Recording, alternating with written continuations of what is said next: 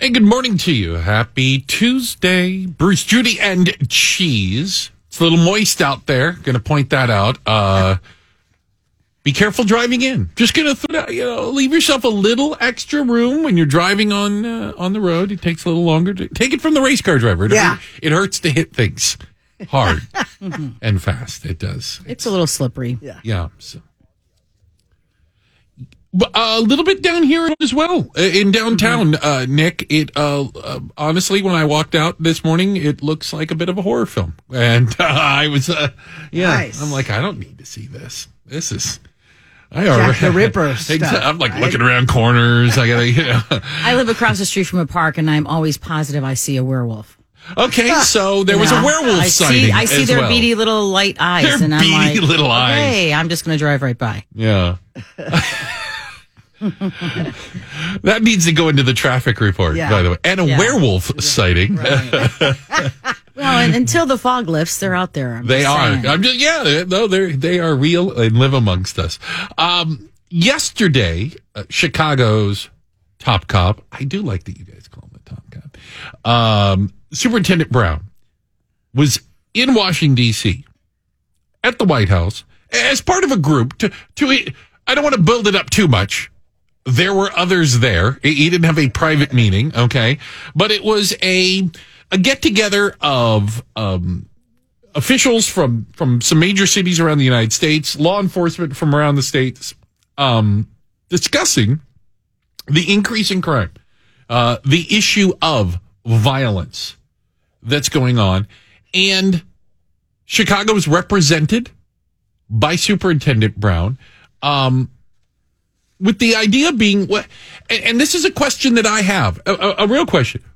What can the federal government do to fundamentally change the situation on the ground in Chicago?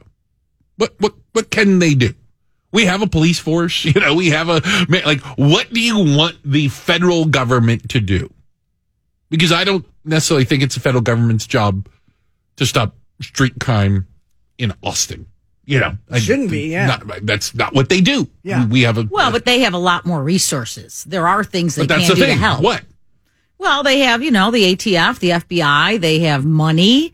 They can, they, these strike forces they talked about. I mean, certainly, but I totally agree with you that it's going to help. It's not going to solve the problem. Yeah. They can come in and help and boost it, but you got to have boots on the ground, right? You got to go where it's happening. Mayor Lightfoot reacted and maybe gave us an insight into some of that. All right. So having these uh, uh, federal and that would just be for the gun. That would be strictly for the guns, right? They're not going to arrest people. Uh, I mean, on the streets. They're not. Their job is going to be on the federal level with the gun issue. Prob- probably well, you say that, but I mean, you know, I, I, I mean, the DEA could be, obviously be involved in in the, the drug aspect of it, if you will. Um, the FBI looking at different federal crimes, people transporting things across state lines. Like I feel like- I feel like we're I think beyond they're the- doing that already. That's my point. I, I look at it and go, well, what did you? What is? You think the FBI is just sitting around with their feet up on their desk? Like I think they're they're working on these things. You know, this is what they do. Um, Superintendent Brown talked as well. Uh, I would agree. Uh, does anybody disagree with that? That is actually a, a, gr- let's not talk about. You know, we need to talk about a program that's going to. We we don't need a program. Okay, we we have a an issue right now. Okay, we're going to find out what that means. Where does the rubber meet the road when it comes to the federal government attempting to help not just Chicago, uh, but that's what we care about. You know, Yeah. like, Because as we know, we're not the worst you're not even in close. terms of violence. Not even close. Uh, which, again, I, I realize that doesn't fit a narrative for some people, but we're not. I mean, numbers are numbers, stats are stats. They are what they are. Um, there are much more dangerous cities in the United States. Um, it just doesn't feel like that. Yeah. And and I think the reality is, well, perception is reality. I guess you would say if people feel that we're a uniquely unsafe city, then we are. yeah, I mean, y- y- good luck. You know, uh, uh, facts aren't going to sway people who uh, are afraid to drive down the street or walk across uh, the street. President Biden spoke after this meeting as well. So back to So the that illegal. is new. Yeah, the illegal gun trafficking, uh, you know, we get back to, and I, I, just, you know, I don't say this uh, as a defeatist, uh, but just more as a reality. There are couple hundred million guns already out there. I mean, you know, okay, great. We'll stop some of them, but uh, the idea that uh, they aren't already in circulation, for lack of better terms, um, isn't going to change anything on the ground anytime soon you know, the, okay, the ones I, out there aren't going to disappear. I have, well, but that's the point. I have to think that, and maybe I'm more positive. The, taking guns off the streets is it definitely helps. It has to help. When you hear about police, Chicago police every day take guns off the streets. Mm-hmm. It's got to help because, and of course, we talk about this all the time. You got to make it harder to get it. You know, we know that criminals are getting guns. And but Probably they're not through, necessarily getting them here as well. They're getting right. them in other places. They're driving them across state says. lines. Yep, they're, they're, you know, from outside. there is a a, mm-hmm. a, a national gun trade, for lack of better terms, where where guns are moving back and forth, and that it is relatively easy to get them. That's it's relatively easy to get guns with last time I checked about twenty one thousand different gun laws currently on the books. Twenty one thousand. Yeah, I don't think I, you're working. I don't. Well, twenty one thousand and one. I don't think will work yeah. either. You yeah. know, I, I look I at that and I just yeah, go, well, what, what's the what's the magic law that you think's going to stop people from being able to get well, guns? I don't know, but there should be one, right? There's got to there be, one. be one. There's yes. got to be one. So, like it. You know, I do think that that. Listen, I'm not going to fault them for talking about it, and I think Superintendent Brown, at least he didn't go there with excuses. At least he didn't come out of that talking about, you know, it's not our problem. Happy Although, days are here again. I will say I'm very disappointed to to hear that Brown has now gone to the White House, met with the president, but apparently has not met with community leaders yet.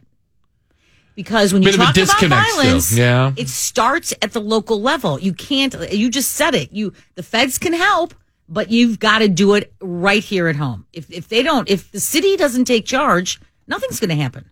Right, because the city is the choke point. Yeah. You know, the, the, the, the city is the funnel that it has to yeah, go these through. These community leaders have been dealing with this every day. Good point. How about talking to them reality. and seeing what, you know, what their perspective is, what needs to be done maybe? Yeah, it's just Well, at least as you said, something's being done. Well, There's movement. Yeah, but but and I'm just always so what I want to say.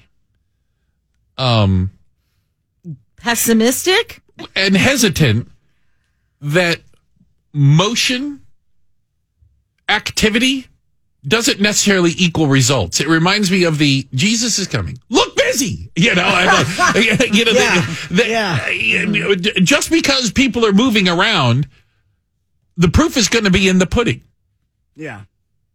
We will only know what works and what is working when the numbers go down when people feel safer. And, and I really do think that it, that is almost the bigger issue. And we've talked about this before that internally we struggle with how much do you talk about gun violence or violence in certain communities or random acts of violence?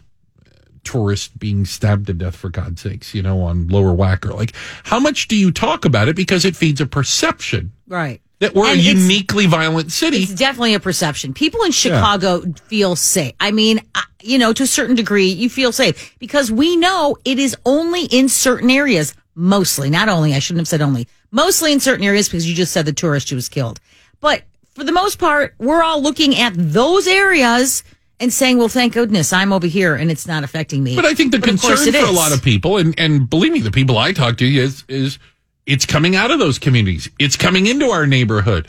You know, people are afraid to walk down the street. And, and that is the, there's no statistics that say, you know, you're safer walking down your street than you are. If you feel scared, if you feel like that kind of crime is coming to your backyard, it doesn't, yeah. it doesn't matter what the numbers are. You that's what you feel. Right. You know, we have a texter here, um, Andy from Crystal Lake. Classify gang violence as domestic terrorism, then the feds get involved and dismantle the gangs. I mean, there are ways to do it. Yeah, but I- I- no, I- it's like nobody really wants to take that big step. But don't they, in some ways, like they go after these gangs using like the RICO, Rico, uh, right? yeah, and, and they, do use the haven't federal. though. We haven't done that in Yeah. a long time. Yeah, so those that's where the feds can really help. No, we're gonna uh, listen. Violence in Chicago.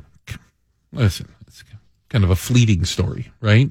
Happy Tuesday. We're gonna jump right into our six o'clock hour, taking a look at the three big stories that people are talking about. And cheese, why don't you start us off? Yeah, if you got the Johnson and Johnson vaccine, you might want to be careful because the FDA is warning of a potential rare nerve disease, uh, a rare nerve complication that uh, could come from that virus. But I think it's mostly in men over 50 so far. Guillain-Barré, it's Guillain-Barré. called. I couldn't Wow. pronounce it. That's why I Uh, didn't it's- say yeah, it. Thank you. I'm familiar with it. Duncan Keith has tweeted, "Thank you, Chicago." Ooh, boo-hoo. the star defenseman uh, traded from the Blackhawks to the Oilers. Now the Hawks say Duncan asked to be traded to a team closer to his son. Bruce, It's going down in Cuba. Are we seeing a potential change in the Cuban government as citizens have taken to the streets? The protests are aflare. We'll find out how the Cuban government responds to people in the streets demanding change. Concerned about how it could go. Yeah. I'm not going to lie to you there. They haven't It been very Cuba, willing. in after the- all, yeah. yeah, they're not exactly known for their measured responses and things. Um, so I've I uh, uh, lived out west, majority of my life, Yeah. uh, Arizona or California, and so I, I'm I'm not an expert, full stop, on wildfires, but I've been around them and seen my share and understand them to a certain extent. And I, I wanted to share with you guys as the Western United States right now is ablaze. Some 300,000 acres uh, uh, cumulatively burning over a variety of states, Arizona up the coast to Oregon, if you will. Um, that it's very difficult for people who haven't been in and around one to kind of understand the scale. Does that make sense? yeah. that that I've I've been on the outskirts of a fire and I've been where I wouldn't think I was that close to it and I could feel the heat.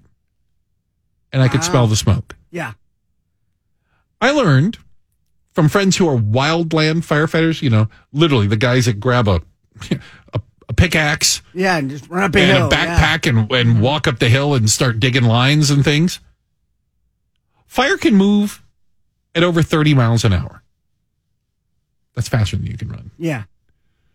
So when the fire gets going, it creates its own weather system as well. And we've seen out west the they, heat. They call just- it a, a fire nado. Like think of a tornado of flames. Does that? You, I mean, like the the things that are going on out there are devastating. Now, when they're burning out in the middle of a forest somewhere, that's fine. The problem is humans, Americans, uh, keep wanting to live closer and closer to these beautiful forested areas, and that means more and more people are getting in harm's way. Judy might be a way to put it. Yes. Well, so far um, this year, uh, about 120 home structures Mm-hmm. have been, um, you know, devastated. No fatalities, which is good. But just to put this in perspective, uh, we have seen this year more than three times as much land burned in California as Mm-hmm. last year, which was a record year. As you recall, 2020 was a terrible fire season. So I was just out. More than three times as much. I, I was out in uh, the uh, Central Valley part of California, uh, Paso Robles, um, San Luis Obispo, Okay. Santa Maria area. Beautiful country. It's lovely. Yeah. Uh, a lot of farm. Uh, that's where they grow a lot of grapes, by the Yeah. way. And uh, I was only out there, but it was about a month, month and a half ago. Uh, the drought is visible. Um, talking to my friends who grow grapes, uh, it's serious, and it is something where they're saying it's getting to be as bad as it's ever been, where the wells are drying up, there is no water coming down the rivers. You, you know what I'm saying? Like Yeah. we the are, temperatures are in the triple digits. but It's along like those this- lines, you see, when you have no water, the temperature goes up. When something catches on fire, it just burns everything to the ground. the momentum is ridiculous. The momentum, Exactly. yes. So we've had 59 large fires have burned nearly 864,000 acres across 12 states this year. yeah. It's July. Um, we got a ways to go. One of the issues then that you get into is, um, if you understand anything about like electricity, is that states, uh, electricity is a commodity like oil. Hmm? Just because you produce it somewhere doesn't mean you don't sell it somewhere else. give you an example. Right outside of Phoenix, Arizona, there is a large nuclear power plant. I believe it's the last the newest in the sense of it's the last one that has been built in the United States, and it's still 20 something years old. Longer than that. 25, 30% of the power it generates, it sends down lines into California. So they, you know, the nuclear power is created in Arizona. They ship it Yeah, through lines yeah. hundreds of miles to the west. Same goes with Washington State, Oregon. These these states, cities share, sell, move power around. The problem when the fire is burning out in the middle of nowhere, it's burning through the high power lines. Mm. It's the transmission lines.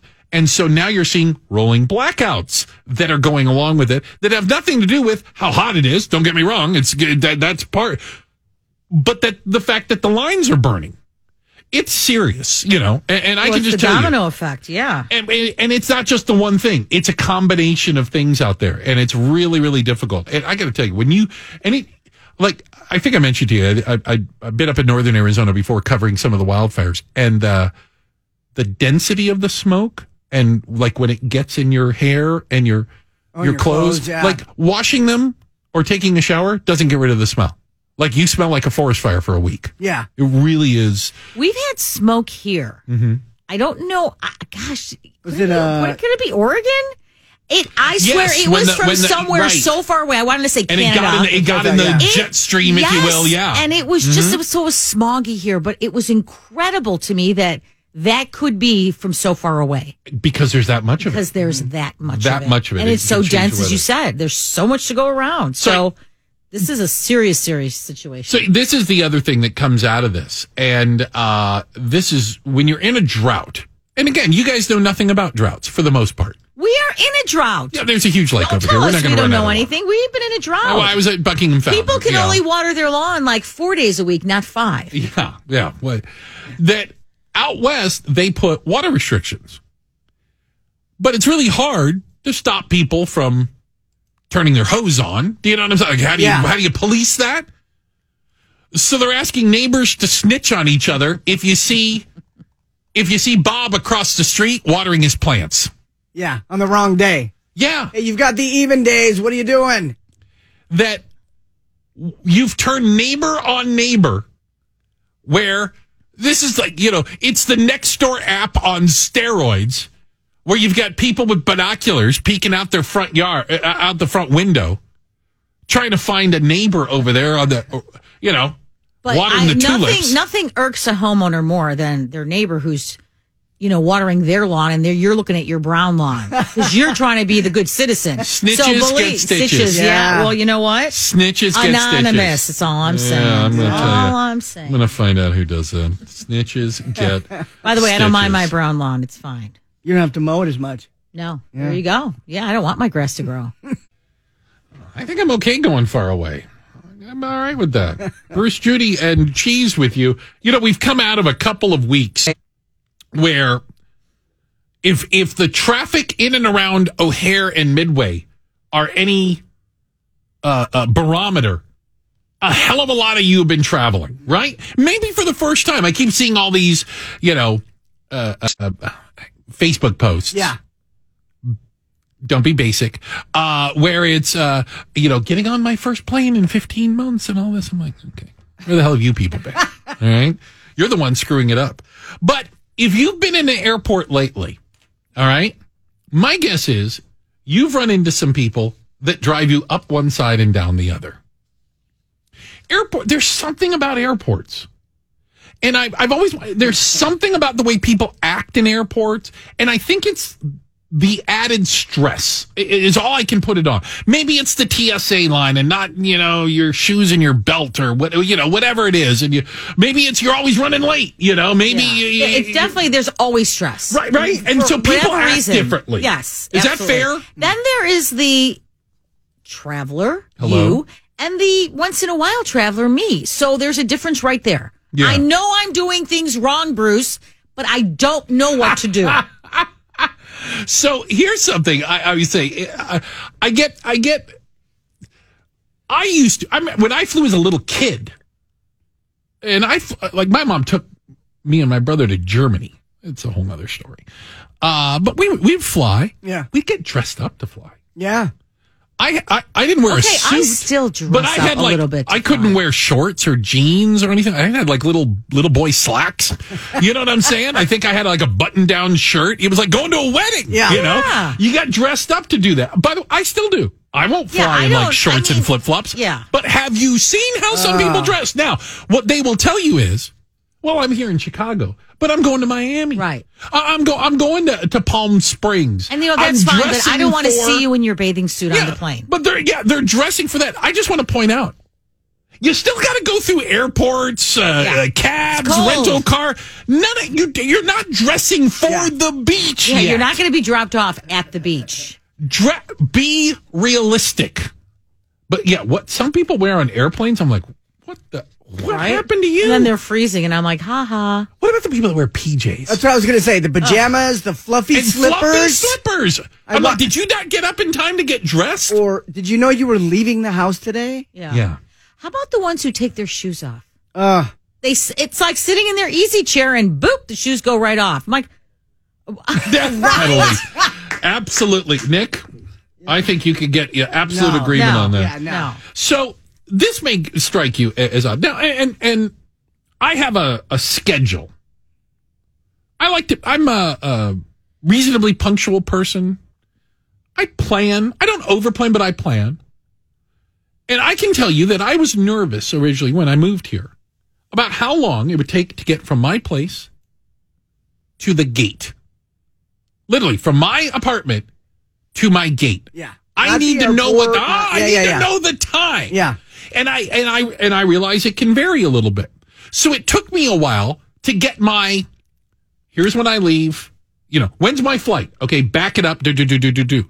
Because I don't um, run through airports. Yeah. Not pulling That's an not OJ. me. Yeah. N- I No. won't do it. I just won't. I, I don't The need best- to go. the I best don't is- want to go anywhere that bad. Yeah, the best is the person who's running and they're running and all these papers are flying behind them like their boarding pass. Right. Yeah, you're not getting on Losing everything. Ah. yeah. Um, Good luck. All I would say is plan for, plan for, I have friends that don't do this. Plan for traffic on the Kennedy, the uh, manure spreader jackknife. Yeah. Plan for the TSA's on lunch break and the line is back to plan for these things so that you aren't, oh my God, my plane's leaving in three minutes. Oh, I'm just as a regular travel. I plan. I build extra time in. Do I have- people uh, can try I to can I knock on wood right now? I've never missed a flight in my life because I've been late. said it. Never in my life. Never. I've never missed a flight, Yeah. and I don't go to the airport three hours early. I'm not one of those people either. Oh, man. I've got it to where I get to the gate 15 to 20 minutes before boarding. That's my my wiggle. 15 before boarding. Yeah, yeah, yeah. Which is a half hour before they take off. I'm the one who gets their hours ahead of time. But one time I was sitting in a restaurant at O'Hare and I heard my name being called. I totally lost track of the time. But I was Judy there. Pye. Cocktails yeah. will do that to you. Judy Pie. Put the We're drink down. boarding. Yeah, they, I must have even gone up to talk to them because they knew I was there. Now, let me ask you: Do people try to cut the line if they're late? Like At trying to TSA get- yeah. all the time. Do they really? Like, what would you do? I don't know what I'd do if someone asked if they could go ahead. Depends of on who they are. Yeah. and how what how stressful they look. If they got like four kids in tow, like I play late. Go ahead. yeah. Go ahead. But if it's like a businessman with a briefcase, Should have planned better, buddy. Yep. We all got places to go. Yeah. No, I, I listen. I actually try. Same thing when you're on the plane and there's a tight connection and you don't have anywhere to be, let the other people get off the darn plane and get to where they need Oh, to I go. I never thought of that. Make in the their sense connection. of, you know, you might need that. Uh, you might need that courtesy minutes, yeah. in the in the future. You know, Wait, what do you True, say? yeah. You shouldn't jump right up and stand in the aisle? I never do. Oh, I hate Never. that. I'm like, Hate where that. you? People, we, we the land and they stand up and go, "Where are you guys going?" Yeah. I sit until my row's cleared. All right, time to go. But the etiquette is each row, right? Yeah. You go, Row by row. Not, I don't know not why the guy just- behind who just runs up ahead. Yeah. The moving walkway. Can we come to an oh, agreement on this? So it's it's the same thing as a hallway. I, I still don't understand. Or a sidewalk. Yeah. This isn't Europe. First off, this isn't England. We stay to the right. Hmm? And on a moving walkway, if you're going to stand, stay to the right. I am passing you because I'm not standing still. I will pass you on the left. Do not stand side by side on the moving walkway because I will get up within three inches behind you and say, Excuse me. Love that. And then they get all riled. Couldn't give a you know what. You're the idiot standing in the middle of the moving walkway. Mm-hmm. Move over. Yeah. It's Then the guys same thing. that drive in the they slow- drive in yeah, the left fast lane. lane, yeah. Same idiots. Mm. I know they are. I know they are. Let some people walk because again, some people are walking and they're maybe trying to make a connection, whatever it might be. Um, How about giving people space too? And especially because of the pandemic. Lately, Ooh. everyone is crowding There is again. that. I've had several incidents in the, just the past week where I'm standing in line and people are right up on me. What happened? Just how about four feet? I'll take two feet. can I? A, a fair point. Right? Absolutely. I just yeah, I love the whole distance Same thing. thing when you people get in line to get on the plane. We're six inches apart again. I'm like, Yeah. eh, so much for that. Uh, my last thing, and this is going to be my impassioned plea on the part of some of my friends. God, I hope I don't. some do of my it. friends who work for airlines. I have a friend that's a, a, a Southwest um, flight attendant. Okay. I've got a buddy who is a pilot for American. Okay. I know uh, a gate agent, you know, that works for American as well. It's not their fault. The plane was late. Oh no, I've got to blame someone. A part broke. Yeah. things happen. The TSA line's long. All I'm going to tell you is, as much as I despise the TSA, I don't think it's Bubba's fault, you know, that, that the line is long. I know better than that. I know that when my plane has a mechanical issue, the flight attendant didn't break my plane. Do you know what I'm saying? Yeah. But she Take it better have easy some on the vodka employees. available. If that Take it easy. All I'm saying is, yeah, they didn't do it, and I think there's like a karma, you know, train that Oh, comes yeah. back around. Yeah, And if you're going to berate somebody, and I've seen people do it, and I, I'm, a- I'll, I'm a step in kind of guy. I'm like, that's enough of that. You know, Yeah. like you know, sitting there yelling at somebody. I'm like, what? It's there's a thunderstorm outside. What the hell do you want them to do? There's a there's a ground delay. She looked like Mother Nature to you, sir. Yeah, I'm like, I don't Yeah. think this lady made us late. I, I, that's not her. You know, yeah, take it out on Mother Nature. Yeah. I'll show you, uh, you rat bastards. Da, da, da. All right. Hey, good morning. Well, the sun's shining. I mean, maybe, Yeah, it but uh, it could change rapidly. Bruce, Judy, and Cheese. There won't be any baseball in Chicago today. Uh, no games specifically because it's the All Star break. Um, um, maybe a good thing for the Cubs to have a bit of a break. Trying to be nice. Yeah. Let's uh, get focused, guys. Uh, and uh, maybe the Sox didn't want to break because they've been on such a roll and playing so well. But we shall find out, at least around here. Oh, I'm going to a Cubs game next week. Nice. Yeah, I haven't been to one since I, well, you know, I haven't been that many games this year, but uh, excited to go to my first Cub game in years. Nice. Oh yeah. I will tell you, I think it's going to be a different love experience. That area. I It's a probably won't recognize yeah, it because no, I haven't been not. there in You will not recognize it. eight, ten years ago. I went to a game, and uh, as good, it, I, it's irrelevant how good the seats are because it won't be the same experience the last time I went, where um, Ron Santo invited me into the broadcast booth, Get out. and I called it an inning with him. Get out. Yeah, What? You know, you knew Ron Santos? I knew Ron.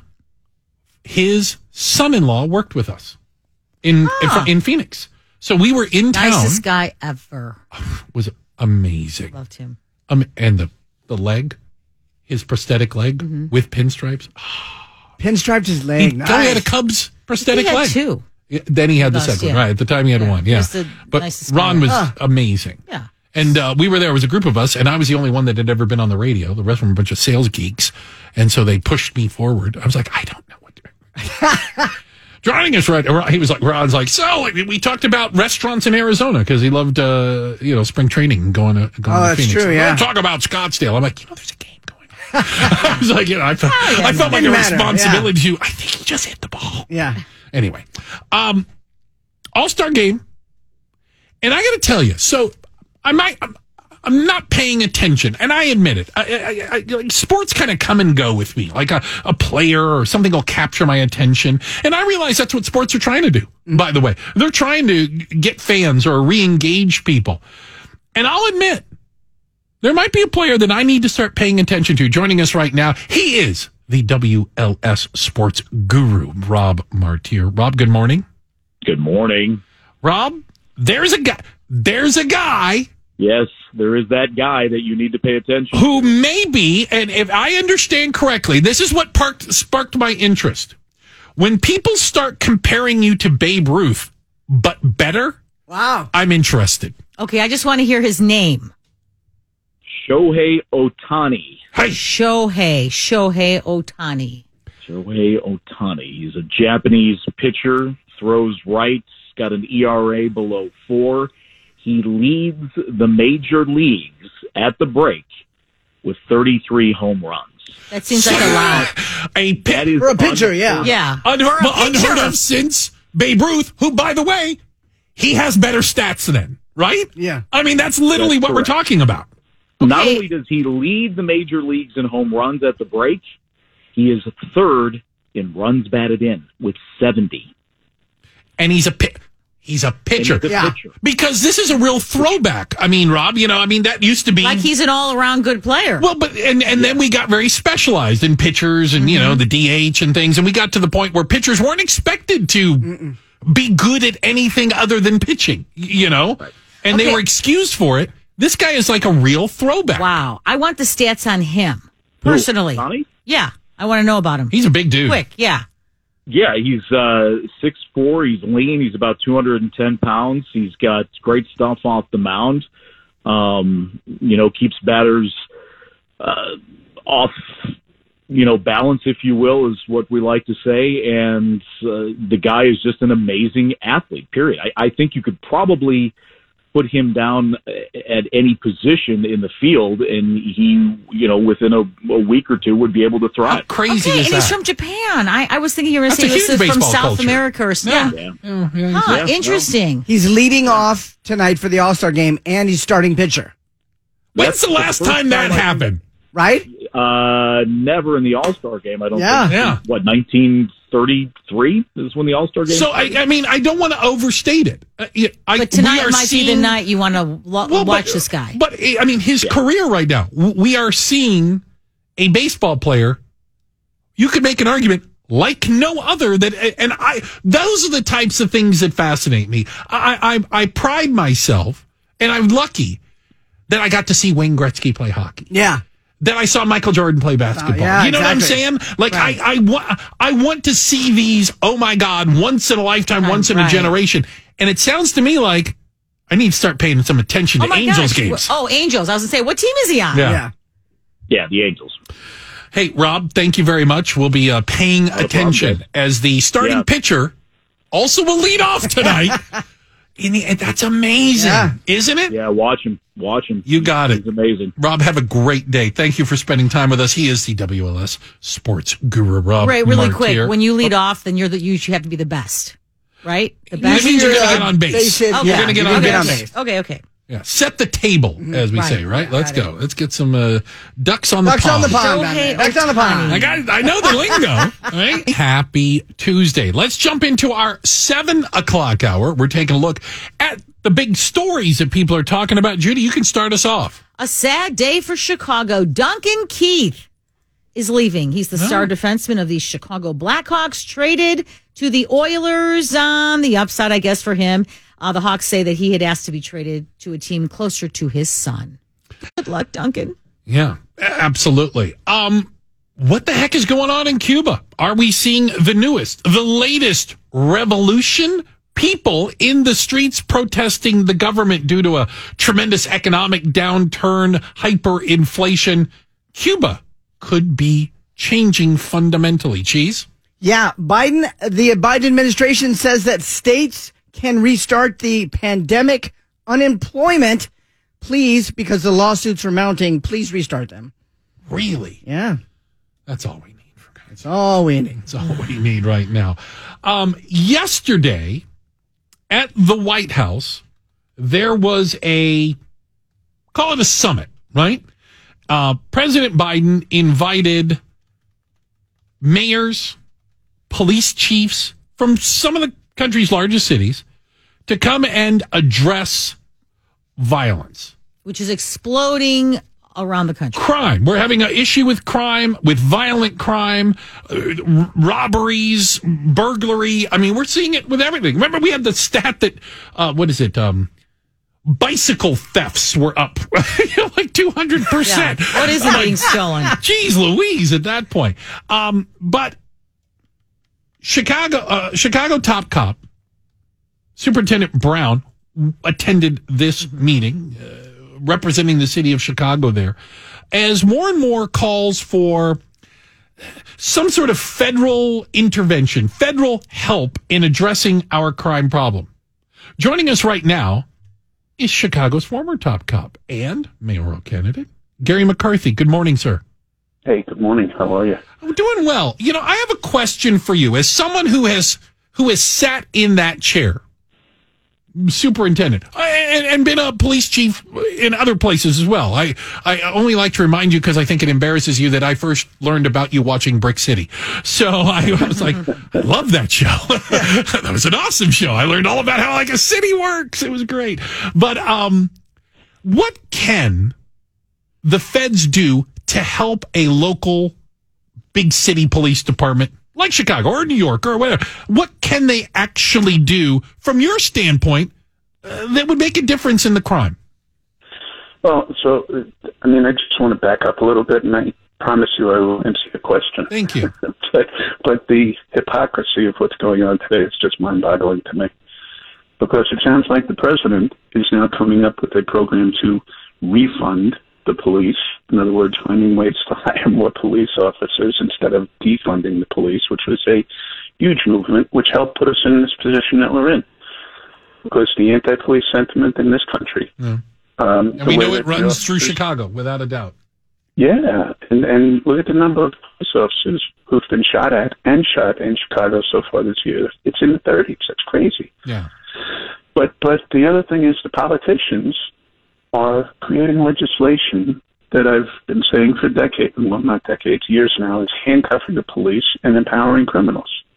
Um, look at the Police Reform Act that the governor signed, uh, which takes away uh, uh, various things that would keep violent criminals in jail. They now get out on electronic monitoring, and we see how that's working Yeah.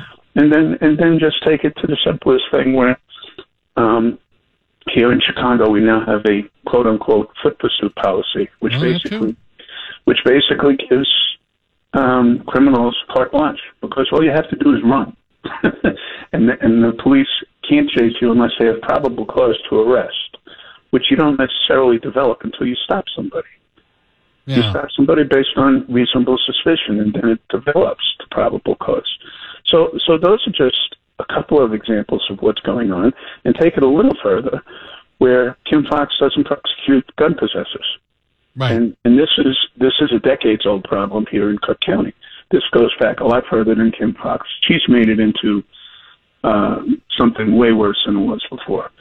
So the the federal task forces that the president is going to be sending here, again, hypocrisy, is the same exact thing that Donald Trump did. hmm But in the case of Donald Trump, if you remember, it was wholly rejected by elected officials here in Chicago. But here we are now asking for that very same help because it's a Democratic president. Fair enough, and, and, and, no doubt that politics plays a part in it. Like you know, and my my question to you again, we're talking to to Garry McCarthy, the former top cop, is what does that help look like, just in in any way, shape, or form? Because I'm not clear. What can the feds do um, that the Chicago Police Department can't do, for example? Well, it's not necessarily the Chicago Police Department. The, the Chicago Police Department is making gun arrests. They are mm-hmm. not being prosecuted not being prosecuted. Um, at the end of the day, the federal firearms uh, regulations has it that when you get caught with a gun illegally, and, and what happens is the feds kind of cherry pick their cases. They they make sure that they're getting a conviction before you actually before they actually take the case. Um, you go to jail for gun possession, and sometimes it's a it's an extremely harsh sentence. Yeah. And you know what? That's something that has to happen because okay. gun possession, illegal gun possession, is the uh, gateway crime to committing a murder. So, so that's something that they're going to be stepping up a little bit.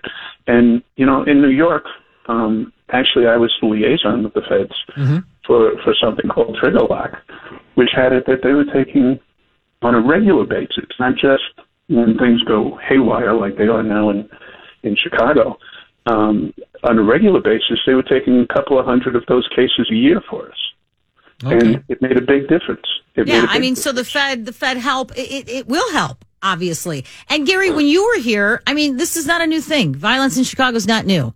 Sadly. How much, how, yeah, I just, how much worse is it than when you were here? I mean, in, personally, it's you. A, it's a, it's a hundred percent worse.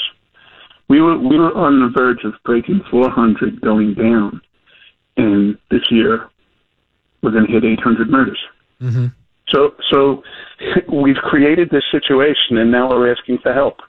The, the fact is, we know how to do this. But I don't know if you, if anybody in Chicago even realizes that the guy who was sitting to the left of President Biden yesterday is Bob Tracy, who's now the um, police chief in Wilmington, Delaware. He was the guy who I brought here and made chief of crime control strategies. Okay.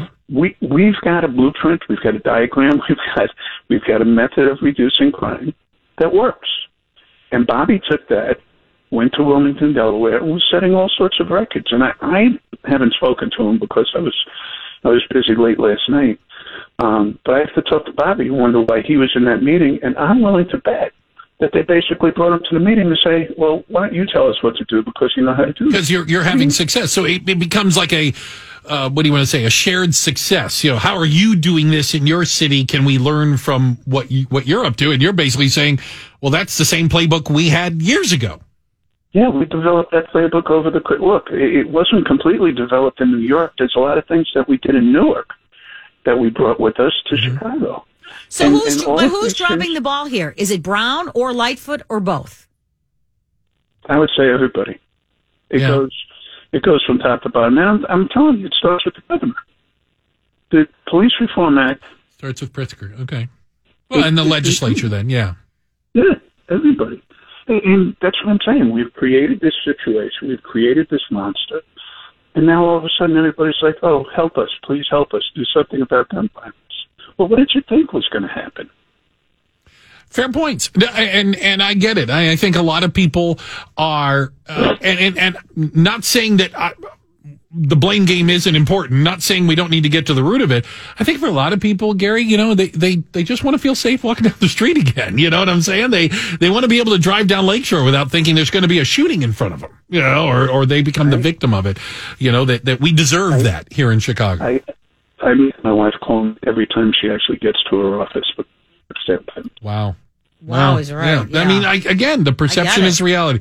Garry, we really appreciate your time this morning. Thank you very much. He is former top cop Garry McCarthy, uh, and uh, certainly has firsthand knowledge of what it's like to sit in that chair and uh, ask for, receive, and maybe even need federal help at different times and what that will look like. It'll continue to play out and we'll obviously keep you on top of that. It's Bruce, it's Judy, it's Cheese, and I got, I just had a sinking feeling Question to you okay. Do you answer phone calls from numbers you don't recognize? No. No. Never. No. Right? Mm-mm. Never. And I'm the one who my voicemail has been full on my iPhone. Wait for it. For eight years. I've never deleted one, so you can't leave a voicemail. My message says Why do you have a phone? not to talk to people. My message says don't leave a voicemail. Yeah. Text or email me because I don't want to listen to your voicemail, try to find something to write it down. No. Text or email me, whatever it is. well, sorry. The lost. Illinois Department of Public Health is calling people if you've won the vaccine lottery. Hell, I might ah. not have answered their call. I mean, how What? many I'm, times do you I'm think they checking tried? right now. Are you checking? Oh, Yeah. I'm totally checking. I wouldn't answer a number I didn't recognize, so immediately I'm going to get screwed out of the vaccine lottery. For That's God's hilarious. I'm still not going to answer it because I'm just going to end up having to tell somebody I'm not interested in extending my car's warranty. But that's ah. the, the not the point. The point is they're still giving away cash. Hundred thousand dollars a clip. Three more people yesterday who have been vaccinated, fully vaccinated, uh, won hundred thousand dollars in the Illinois lottery. I'm I'm still there. there I got right, so many you're issues the with this. pessimistic one, but really, one in Chicago, one in Quincy, and one in Springfield. Oh, have we gone around the state enough? Oh yeah, there's nothing. Nothing happens by accident, right? Because if it was just odds lottery. alone, if it was just based on numbers, every winner would come from Chicago. Chicago, Yeah. right? I know Right, how. yeah. If it was just statistics. although Chicago probably has the lowest vaccination rate, right? No, So, out of all the counties, Cook's got to have the lowest because they have the most people. I bet you know, like On a DuPage is pro- percentage. yes, I'm- on a um, per. So I'm mm, saying I there's probably more people in Kane County mm. who are vaccinated than Chicago, right? All right, now I'm gonna have to investigate this. I was going to say. I, I would say that no. money was mine. I spent I would that say. money. I would say the farther south you go, the less vaccinated they get. if so fewer people. I'm talking about percentage. You're talking about people. Oh yeah, that's true. Percentage wise, eh, I don't know. You say the percentage, and I would say I the percentage of Chicago is higher than anywhere else in the state. Yeah, I. It's got to be. It's still Yeah. got to be Cook. So, uh, if you didn't get your call from the Illinois Department of Public Health or your email, okay, well, they are saying they're sending out emails. Um, then you didn't win the hundred grand. Um, I'm trying to remember where would they get all this information from me? They got it uh, automatically. If What do you, you mean automatically? well, because it's a The that's, state of Illinois, for God's sake. no, but that's how they keep track of who's vaccinated, right? We know how many people are vaccinated because when you get vaccinated, Walgreens, the United Center, wherever you went, the person who came to your door was Walgreens for me. sends that information to the health department. Well, where does what?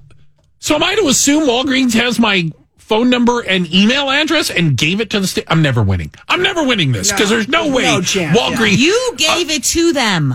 You No, I know, gave them that he's saying information. that they get it to the, you know what I mean? Cheese and I both went to the same Walgreens in beautiful, garden covered Lansing, Indiana. There we go. I couldn't remember the name. Um, Yeah. And uh, I'm trying to be nice to the folks in Lansing.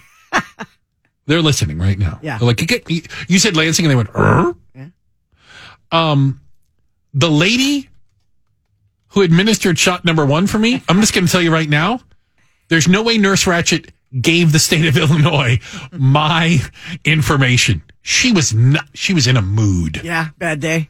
Second time, I had the woman from the Caribbean. Yeah. The Jamaican lady. Yeah. Was she Jamaican? Yeah, I Did you so. ask? I think so. I did. Because I didn't want to assume. Yeah. But she was as happy as a baby. Yeah. I got everything but a red stripe. Uh, I, she was fantastic. well, that was just she handed it in. Then she handed all the information in.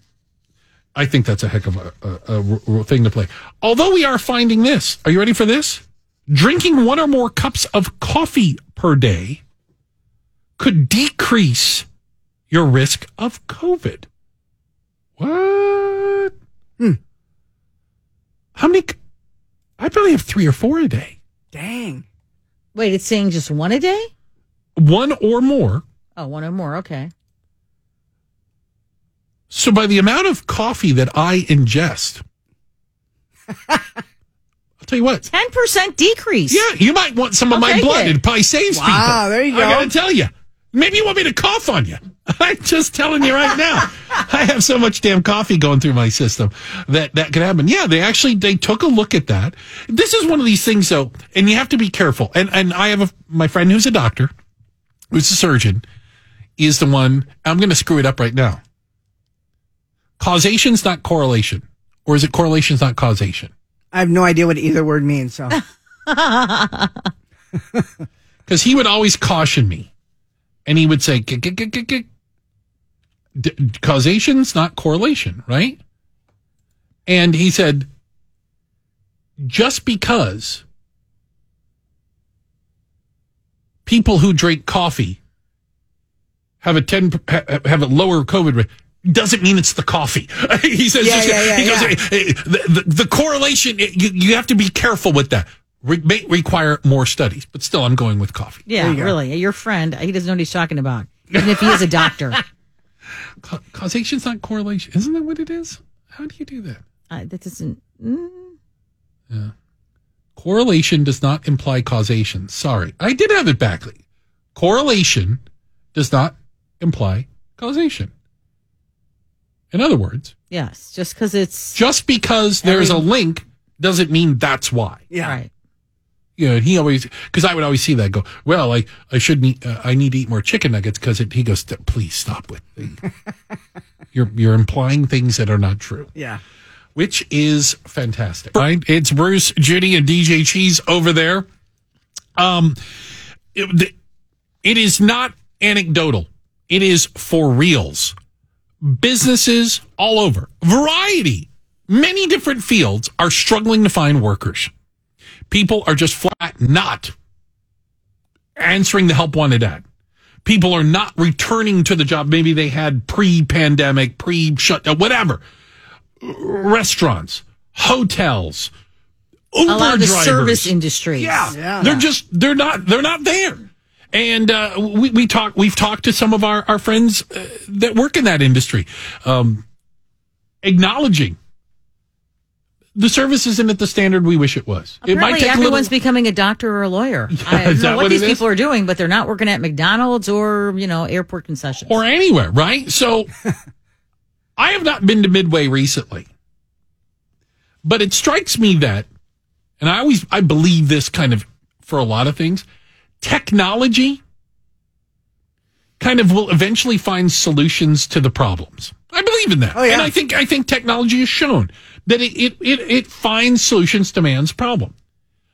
If the problem is there aren't enough warm bodies to work at the insert business here. Technology is going to fill the gap. And there is a great example of it at Midway Airport at the Hudson's. Hudson is the, the little shop in every airport in the world, Yeah. uh, no, it's, in like the a, United new- it's like a newspaper shop. you get you get your magazine, you get your Snickers bar, you get a bottle of water, and you get the I Heart Chicago T-shirt. Do you know what I'm saying? Perfect. Yeah. and then you Exactly. get on your plane. It's Yep. it's that you know that store, right? But the one in Midway is unique, Judy. So, when you walk into the store, you swipe your credit card. That's how you get in the store. Swipe your credit card. Okay. Yeah. And then cameras on the ceiling. You should see all these cameras. Lots of cameras. Yeah, it looks like that. That uh, what was that series we used to love? The Mirror, Black Mirror. I swear to God, this is all Black Mirror. It's all Black Mirror stuff. So, uh, so you have sensors in the store shelves. They add items to a virtual shopping cart. That means your your arms. okay. As you pick things up, it keeps track, and then you just walk out. You just walk out. Just walk out, There's no don't check out, cashier. You don't have to. Beep, no scanning of Yeah, anything. they still have you know an employee or two now in the store. Um, but that's As they're go- getting used yeah, to it. as they're getting used to it. But yeah, that- at some point there'll be no reason to have anyone there. well, and, and and so play along with me. I don't think it's a quinky dink that the Hudson store is using hu- humanless checkout when just a week ago, Midway Airport held a job fair. I'm not making this up. I want to emphasize this isn't me exaggerating for Yeah, a yeah, fact. yeah. No. Midway Airport held a job fair and five people showed up. Yeah, Not 500, not 50, f- one, two, three, four, five people showed up for their job fair. If they aren't going to be able to find humans to work, technology will fill the void, and and when that happens, that job's gone forever. The the person who was checking you out in the airport, your I Heart Chicago T-shirt, your candy bar, your bottle of water, and your People magazine.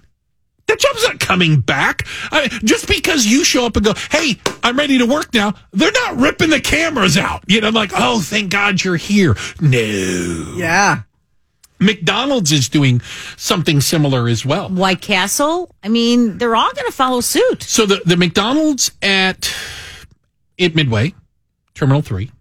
I'm sure it's another one's. Wow. Um, It's impressive that you know that. no, I fly out of Terminal Three. I fly American, so it's Terminal Three. Um, it has the kiosk Oh, right. We have that everywhere around here now. Right. Chicago. Yeah. Yeah. that you you don't have to deal with a human. Love it. All you do is beep, beep, beep, beep, beep, swipe, and wait for your number to be called.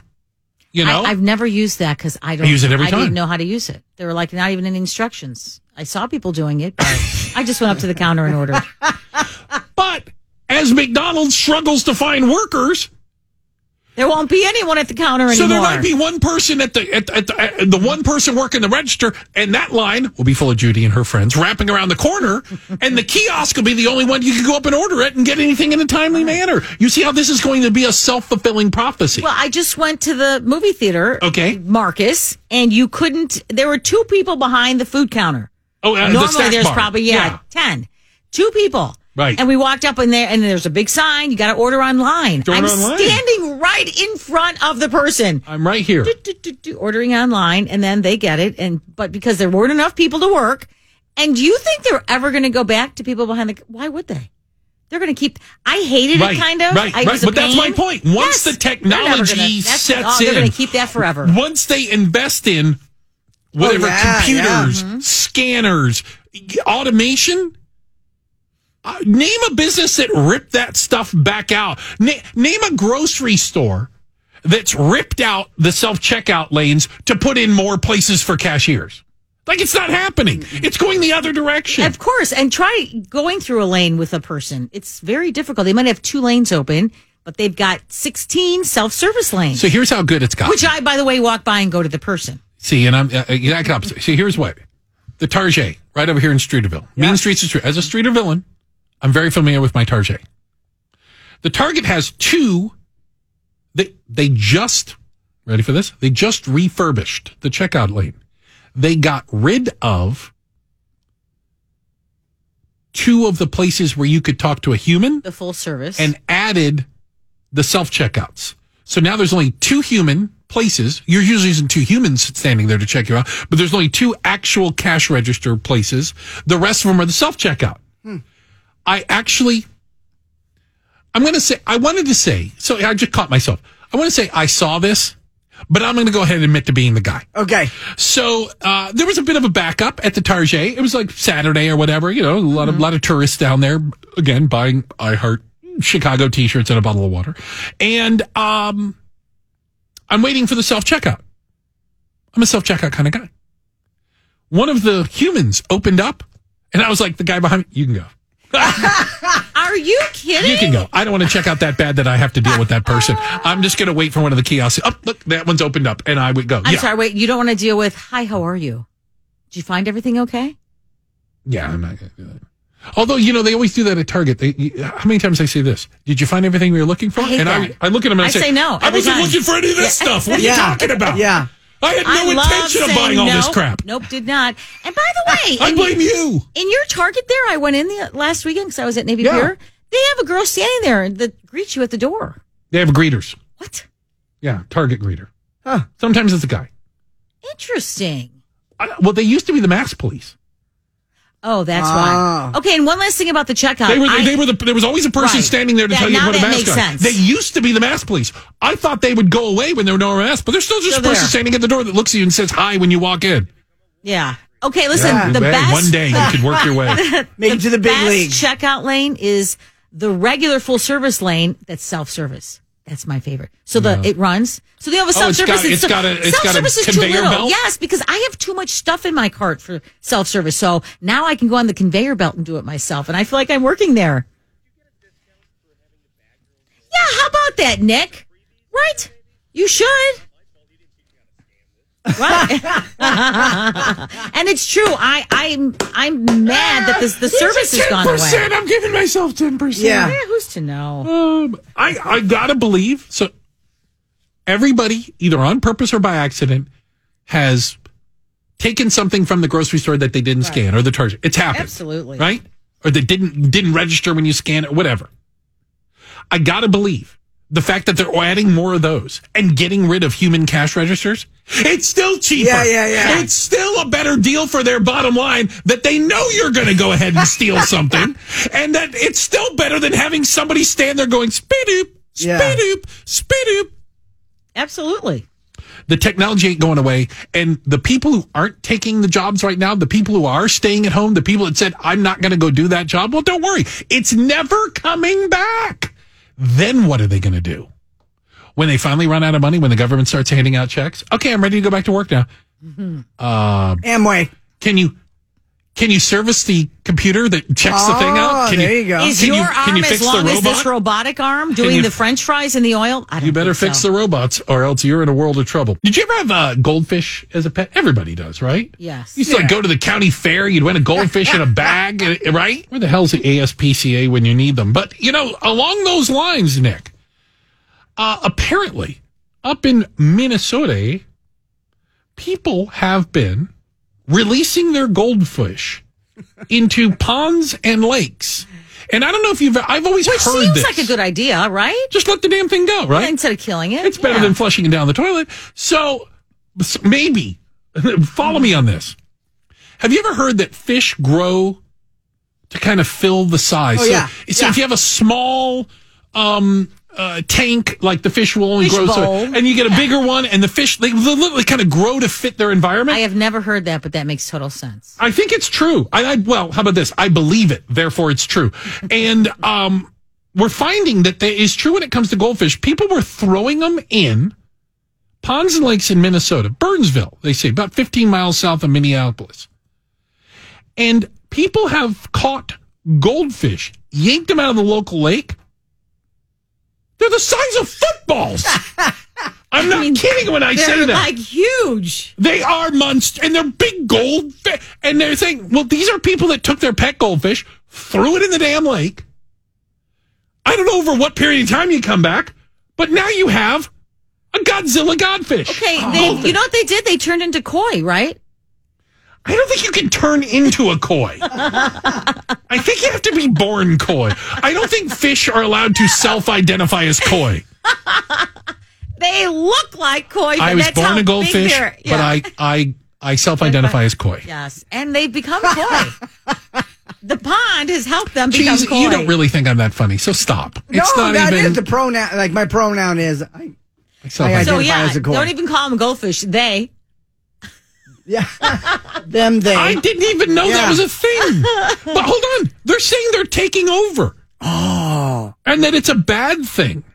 That that there's they, they become like a pest in the in the water Yeah, because it's they're not they're, not indigenous, they're right? invasive. Yeah, I mean, when you Yeah. think about it, so that here it's like on the surface. Football-sized goldfish swinging. If you were swimming like a in a gang, lake, like a so- goldfish gang. I'm minding my own business. I'm swimming or whatever, and a goldfish the size of a football comes swimming by. I will walk on water. I Yeah. will levitate out of that place because that is like a horror movie. yeah, I know, 'Cause You will it's think of like that's the one I flushed down when I was a kid. It's coming back to get me, Doo-dum, right? doo-dum, all right. But it's the goldfish slash koi. Hey, let's uh, check in right now. Uh, going going now to Plainfield, where I have no idea the size of the lakes or the goldfish, but I know Rob lives there. Rob, do you know what two songs DJ Cheese scrambled this morning? Yes, I do. Hit he me. put it together for the Major League Baseball doings out at Coors Field. Yep. We've got some center field married together with the All Star. Yay! Winner, winner! Ah, baseball All-Star dinner. dinner, yeah. Good job. You got it. Well, congratulations to you, Rob. You nailed it, and you got yourself a pair of tickets to go see James Taylor and his All Star Band with Jackson Browne at the United Center Thursday, July 29th. Circle that date on the calendar because you're booked, buddy. Thank you very much, guys. Have a great day. You as well. Enjoy. Have a better one, for goodness sake. Look at the big stories that people are talking about. Tell you what, I will kick things off. That's going on in Cuba. Possibly a civil war, possibly a revolution happening as citizens have taken to the streets, something you just don't see in that kind of a society. Wait to see how it's going to play out, Cheese. Hmm. Yeah, well, the FDA is warning of a potential rare nerve complication with the J and J coronavirus vaccine, and it is called. Guillain-Barré. Thank you, and it's mostly in men over fifty so far. They're saying so. Judy, Interesting. Duncan Keith has tweeted, "Thank you, Chicago." That's right. The star defenseman traded from the Blackhawks to the Oilers. No, no, okay. Lots of changes going on. Um, so uh, amongst the group here, and let I'm going to drag Miranda into it. Uh, I I live downtown. I live in Streeterville. Come for the pier. stay for the tussle. We make fun of that, Yeah, right? I'm a Streeter villain. I make fun Straight of that, up. right? yeah. I, I'm just going to tell you right now, I have never felt unsafe or in danger. And I literally walk everywhere. Okay? Mm-hmm. This weekend, I counted it up. I counted it up. You walked a lot. Friday, Saturday, Sunday, I walked 41,000 steps. No, 51,000 steps. Wow. Okay, it was like 22 miles or something like that. Just walking, like, through the loop as well, you know, going to Buckingham Palace, walking over to the river. Yeah, yeah, yeah. g- g- going out to Navy Pier, going down the Magma. So I walk around. I've never felt unsafe. But are people, those of you that do not live downtown, do you have a perception that's maybe this isn't a place you want to live? And how's that impacting real estate? Welcome to the show, Colette Conley with Compass Realty. Realty. Thank you, Colette, for joining us today. Thank you. So, Good morning. you are, I'm going to say, you're an expert. I might need to talk to you soon. An expert in real estate because I'm rent, I'm renting right now. Yeah. But I'm thinking about buying here in downtown. I had the impression that people were moving back into the city, but I also get a sense that some people might be hesitant to move back into the city with some of the headlines they see. What are you seeing as a real estate agent? Well, I'm not seeing the hesitancy Okay. that the media is talking about quite a bit. In fact, I see the contrary. Okay. I looked at some numbers, and in the last quarter of 2019, before pandemic, Okay. In the Gold Coast, you know, Streeterville, Sure. that area, there were 679 sales. Okay. The first part of this year, there's been 1,534. Wow. That- Way over a double. I was going to say that would that would lead you to believe that if people are afraid to move downtown, it's not being borne out by sales. But that No. now again, that's downtown, which has always been safer. What about the neighborhoods, Colette? You know, what about when you branch out from there a little bit? How are those numbers? They're even greater. I don't have the exact numbers, but from my experience and with the listings I've had, the- those are the properties that are just everybody is uh, in bidding wars. They're going for over asking because people are looking for more space, more outdoor space, more square footage inside, So and they kind of have to go out into the neighborhood. yeah. So when you do your buyers ask you about the you know the crime rates, the violence, that sort of thing? Do they bring it up? No, they really don't. And I'm talking about people coming in from out of town or back downtown from the suburbs and people that live here.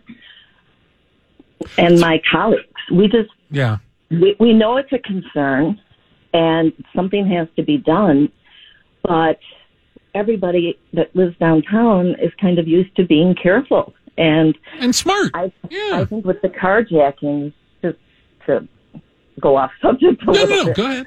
I imagine that a large percentage of those are people sitting in their car on their phones. Everybody's on their phones. We talk They're about, yeah, they're being phones. distracted, not mm-hmm. paying attention. No, that was a big part of it. No doubt about it. We're talking to Colette Conley with Compass Realty.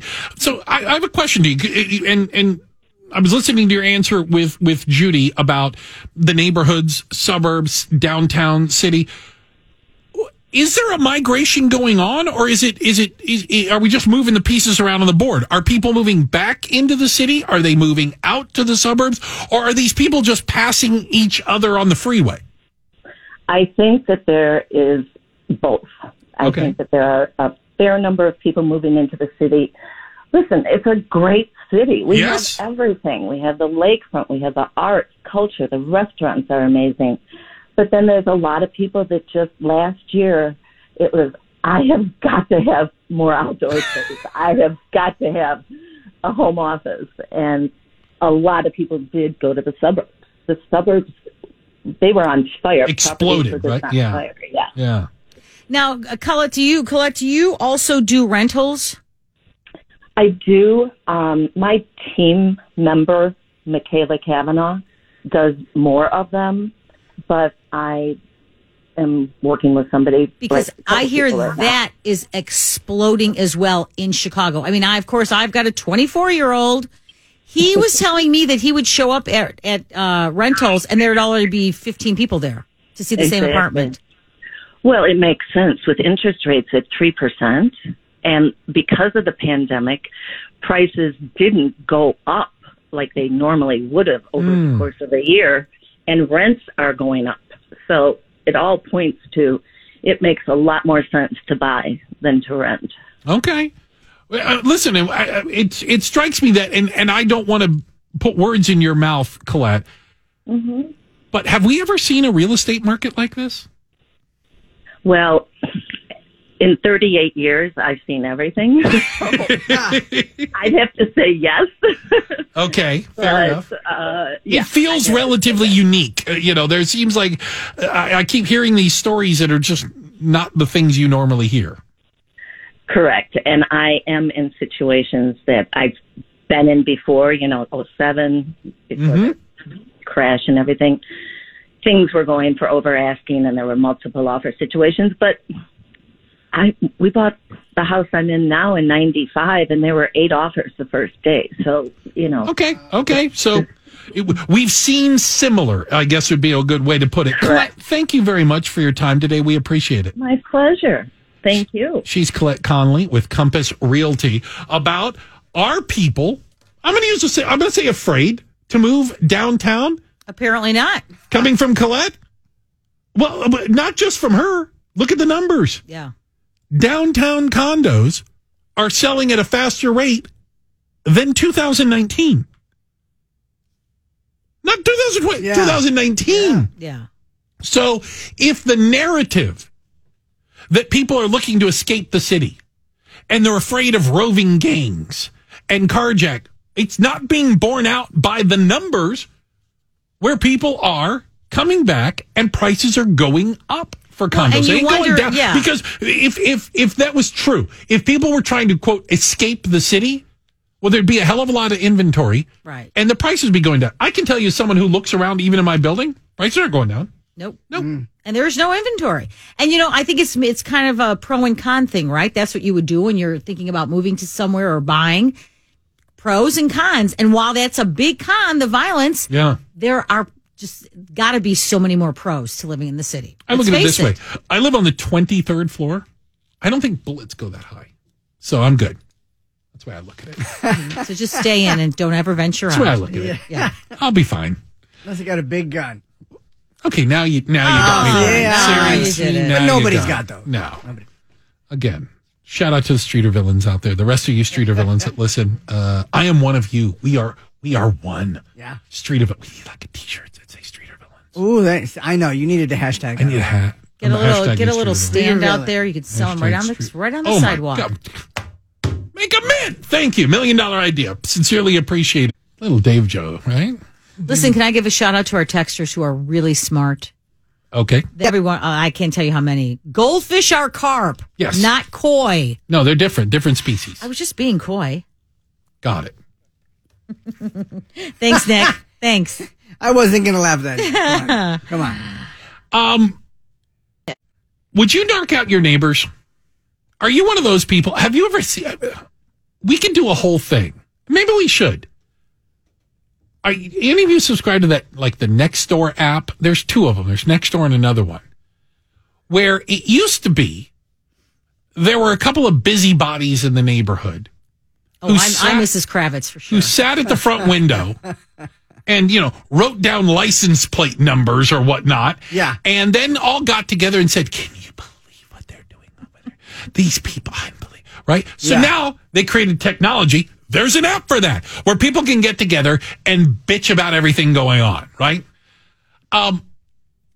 It started fights. It's amazing. I mean, the Nextdoor app in and of itself is entertainment hmm. just to watch these people sitting there complaining about everything under the sun from, you know, what color your mailbox is painted to your damn kids riding their bikes. I cetera, have. I, I've been holding myself back for about a year now, not to complain about my neighbors. I have. And by the way, 312-591-8900, just in case you're one of you're like me. I am kind of Mrs. Kravitz, like to know what's going on, but I don't want to I'm not going to interfere in your personal life. in California, in California, the state is asking you, yes, you, good citizen, to narc out your neighbors. Being that they're having, and under drought conditions, they have had water restrictions. You're only mm-hmm. supposed to water at a certain time, you know, you're you, this, that, and the other. But because they aren't out and about driving up and down the streets looking for people, they want you to narc out your neighbor, call the hotline, and get Bill in trouble because he's out there watering the ferns. Well, and if Bill got a nicer car than you last year and it's really stuck in your craw, yeah, call that 311 anonymously. This is how people get their houses burned down. Yeah. this Yeah. is this is how that happens, right? You want to start narking out at people in your neighborhood, you got to be careful. Guess what? They get thousands of complaints. They people thousands of people you call. get fined. The fines are high. Yeah. Oh, if if I knew you were the neighbor narking it out, oh, Ah, good luck. yeah. You we I can break you from sucking eggs is the term I would use. I'll tell you what. You thought it was bad before? Get ready. Even worse, I though. will I will dream up medieval crap just to do to you. Okay, even worse is if you don't know who it is, right? Because then you're like, oh, Yeah. was it you, Cheese? Yeah. How about you, Bruce? you This- know, then you're looking for the culprit, and it's even worse. Well, that's why the city recommends being neighborly and having a conversation with your neighbor before reporting it. How often do you think that's happening? Yeah. No way. It's the busybodies and the people that should stay the hell out of my Bruce, stay um, out of my could life. you get your trailer off your driveway, please? no. Hard no. Okay, I'm going to call three one one. Yeah. Great. I'm going to park it in your driveway tomorrow. Right on the lawn. Pull it up on their lawn. That lawn. was the thing. It's I I, you go. I, I mean it, it just the whole concept. Like I I lived in a place that had an HOA, and I literally sold my house and moved uh, because I was going to end up suing the HOA. I was just going to spend all my money, and they said, "Why do you keep?" Because my brother's a lawyer. Why do you keep sending us things on legal documents? We have to give it to our lawyers to respond. Exactly. Yeah, I go, that's not by accident. I go, you know, all the money that you're sucking out of people for stupid things like where my, gar- which side of the, the, the driveway my Yep, garbage can was yep. on. I'm going to make you pay that in legal fees because I don't pay a nickel for my lawyer. This is amazing. I will break you. I will, we'll go to the Supreme hated Court. my HOA, Watch. I go, I'm that guy. I'm Yeah. that guy. So I moved because I don't want anybody telling me what to do. And I want to, why They am had, gonna by the way, they had a party when you moved. Fine with me. Fine with me. I cost them thousands of dollars in legal fees just so I never paid one of their Now damn you fines. know every suburb is like really like an HOA, except you just don't. Well, oh, that's right. We pay our taxes. Yeah. I mean, you can't do a lot of things, and there is. uh, We're talking just by living in. Okay, right. You're not supposed to do it. I mean, there are a lot of Like, little. what are you? What are you not I mean, supposed you to do? You can't not cut your lawn. You can't throw your you know garbage in the your front yard. You have to maintain your property. I can throw it in the neighbor's front yard. You can, and that might get you The one that's been as well. snitching. The yeah, one that's been the snitching. snitch, yeah. Just make Snitches- just make sure I don't have anything that retraces back to me Yeah, in it, right. right? Don't don't throw out your mail. Villages kind of acts. The suburbs kind of have their their their own HOA. They they there are you know rules. I think they're going to get people killed in California if you're going to have neighbor on neighbor snitching over who's watering their plants. You're going to kill people. Well, If and they'll do the- that, you're going to go from road jerk? rage to Who's the plant rage. Oh, Who's the jerk watering his lawn when nobody else is, and there's a water shortage, and everyone knows it? I mean, that guy's the jerk, right? There's You always shouldn't be one, watering it. If every if they're saying everyone can serve water, you know, do your part. You're only supposed to run sprinklers on certain days, or uh, they say you know you do repair if you have a leak, like a leaking faucet uh, outside your house, or this, that, and the other. Here's the only thing I get with. It's only what you see. It gets back to the ridiculousness of it because this person could have their shower running 24 hours a day Right. and be flushing their toilet every 30 seconds. And you're angry that the guy was out there with a garden hose sprinkling some things. yeah. Get over it. Get over it. Yeah. God, another reason not to live in California again. Swear to goodness, there'd be houses burning down left and right. I'm just going to tell By the you. way, we have a really big lake here, so go ahead. You can you can water your water. plants. Water your plants that you have there in your Plenty of water. condo. And it rains, for God's sakes, right? every day, according to you. it does around here. Rained already this morning on Yeah, me it as I was coming in. So add that to the number of days with rain. What do you say? Chance of rain every day. Every single day, there's a chance of rain. I don't care what the I don't care what the forecast is. There's always a chance of rain. Happy Taco Tuesday to you. It's taco every day for me. There is that. Yes, if you I can't are get enough tacos. Yeah, yeah. You, every day is Taco Tuesday. If you just put your mind to it, right? Yeah, if you it's just not that hard. Commit yourself. Uh, you could do it.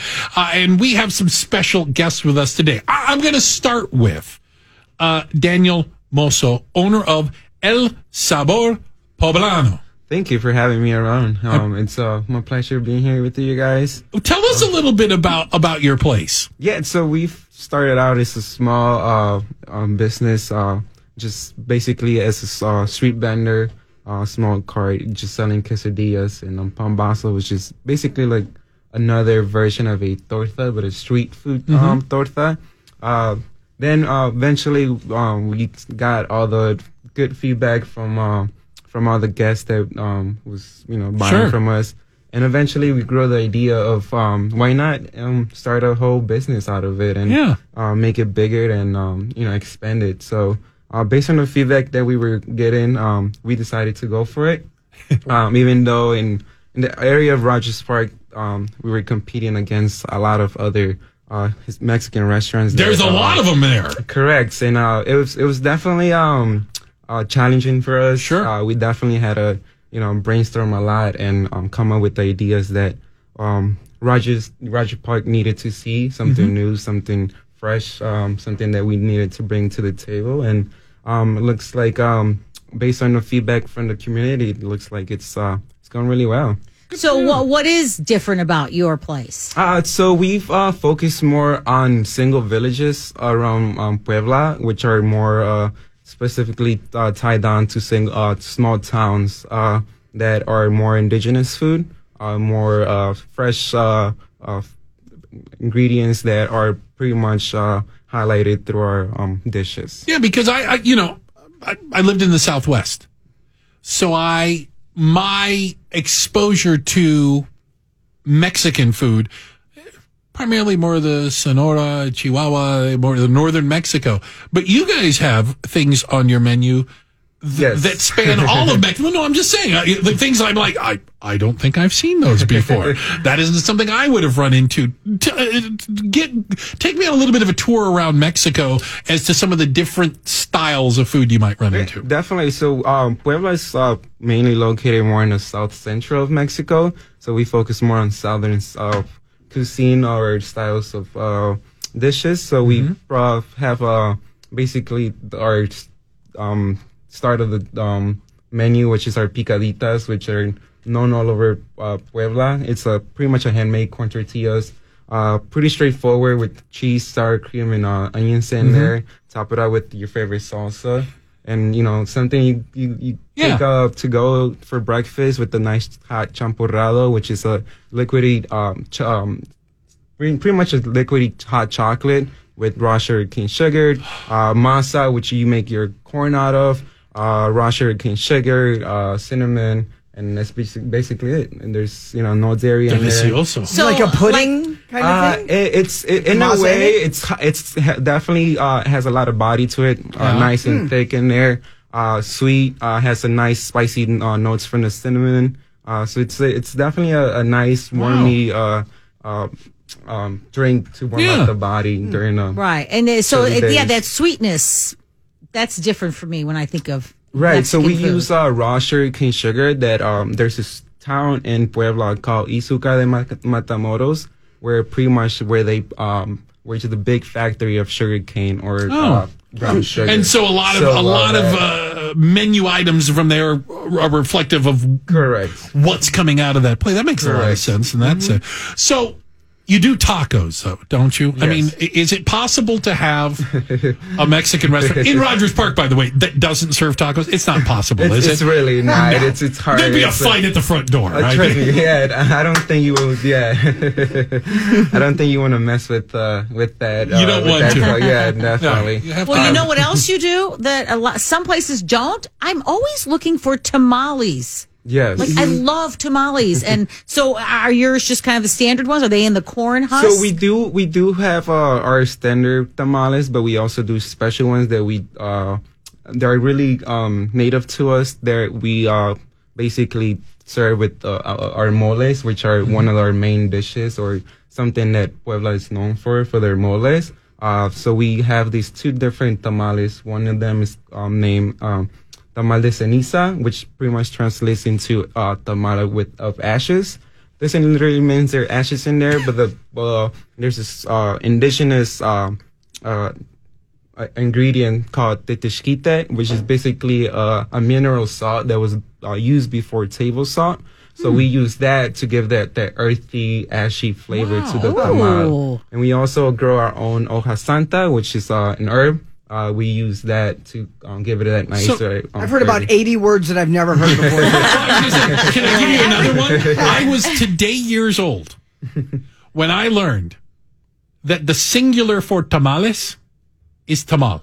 Yes. It's tamal? Tamal, yeah. Yeah. I was today Tamal, years old. it's A a single tamale. tamale. I'm going to remember It's a that. tamal. Yeah, when I go in, I'm going to be so cool. I I'll have did a not tamal. know that. It's not tamale. So, Yeah, here's the problem. I never have a tama. Yeah. I have tamales. Well, there is that. Always having the plurals. Now, along those lines, there is something pretty cool happening down there, and uh, and and in Rogers Park, and we wanted to talk about that as well. So, joining us, she's in studio with us as well, is Carolina Juarez, uh, business district manager at Rogers Park Business Alliance. You are here because oh, the taco crawl.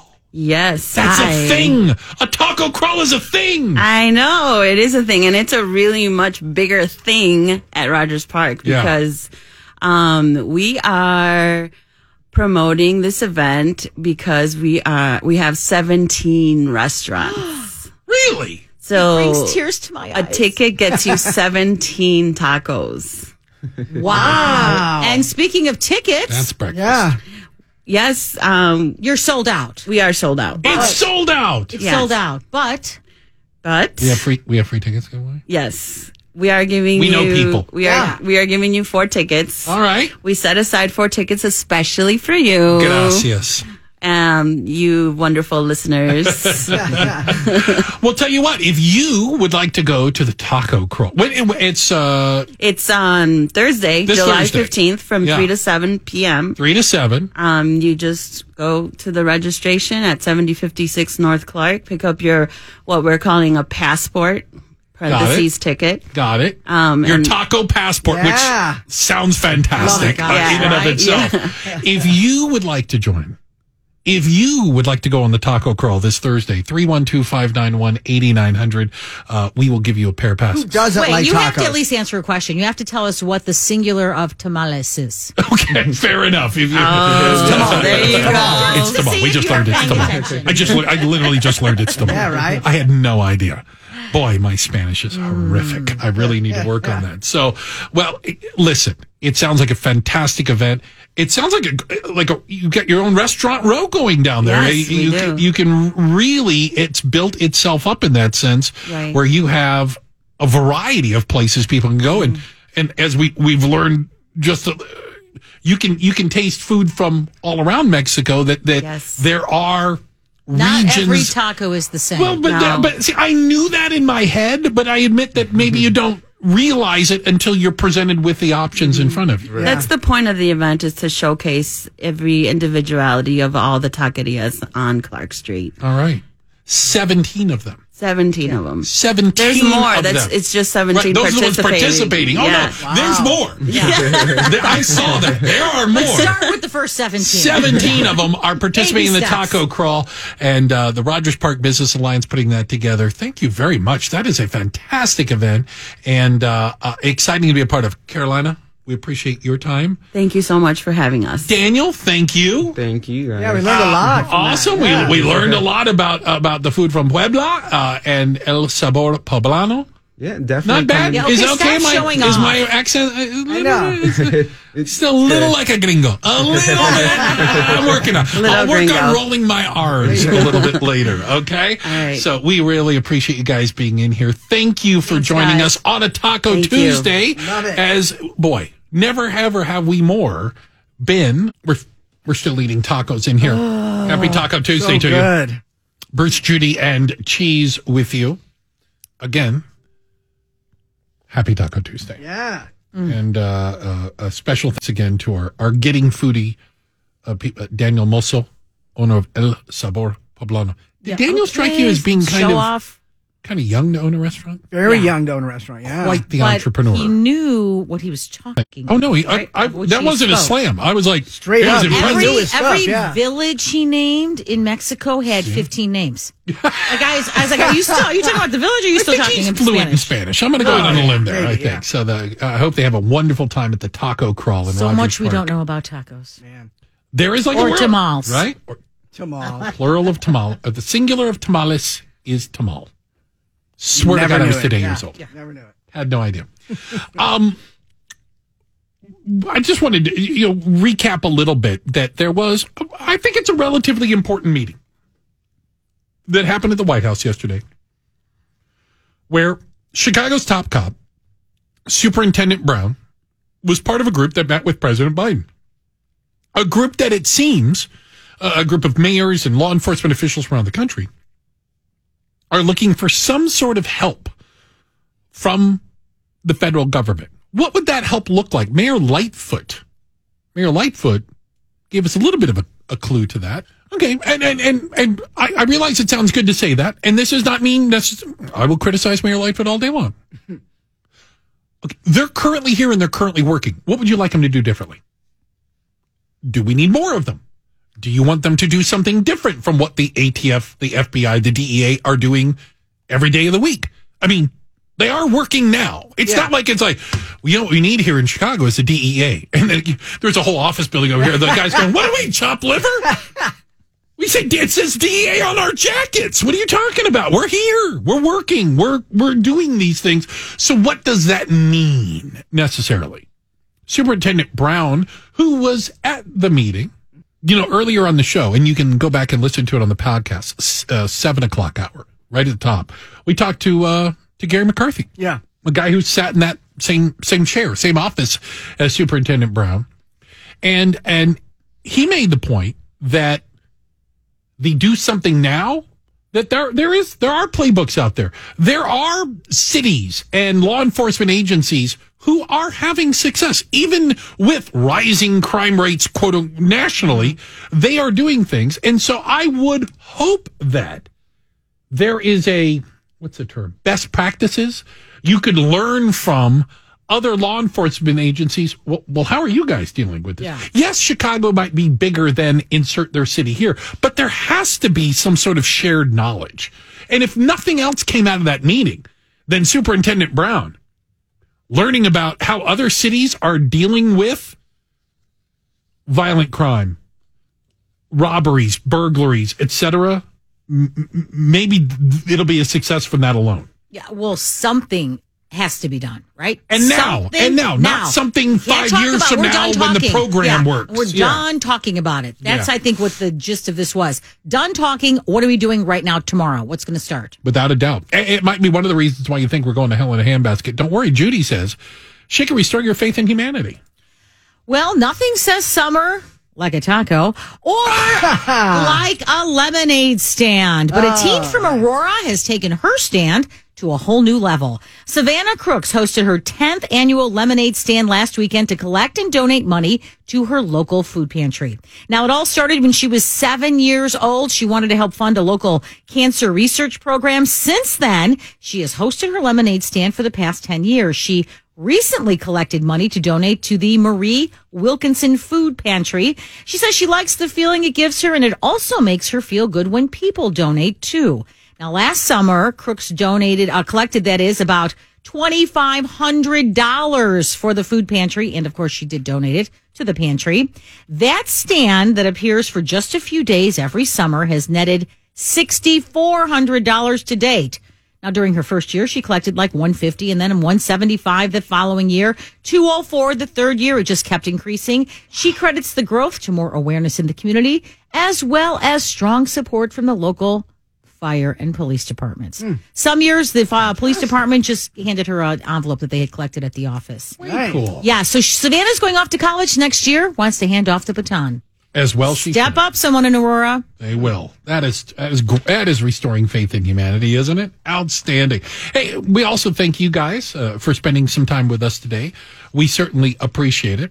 We also appreciate the work that uh, MG and the posse do over there in Mission Control. They hit all the buttons and Yeah, make things Brett's work. there. Brett's there today. Oh, B. MG's Brett's on over there. vacation. Shut the front door. Yeah, finally. I don't know these. I can't even see these people. And I, there's no robots. window. I have be no idea. There's no camera. AI. I'll take your word that Brett's there. We just he had, is there. We had picture day here, and Brett brought a suit coat. I can't wait to see that picture. That's going to be a great one. Yeah, it's going to look like Brett's a defendant in court. A suit coat and shorts, you mean? Yeah. Okay. Also, uh, infant producer Miranda on the other side of the double pay bulletproof vest, doing all of her work. DJ Cheese working the ones and twos. You, sir? And Nick Gale, uh, not going anywhere. Don't worry. He'll continue to keep you updated on all the breaking news stories, the, the traffic, the weather, the information you need to know to get through your Tuesday, your Taco Tuesday. It's all coming up next right here on 890 WLS.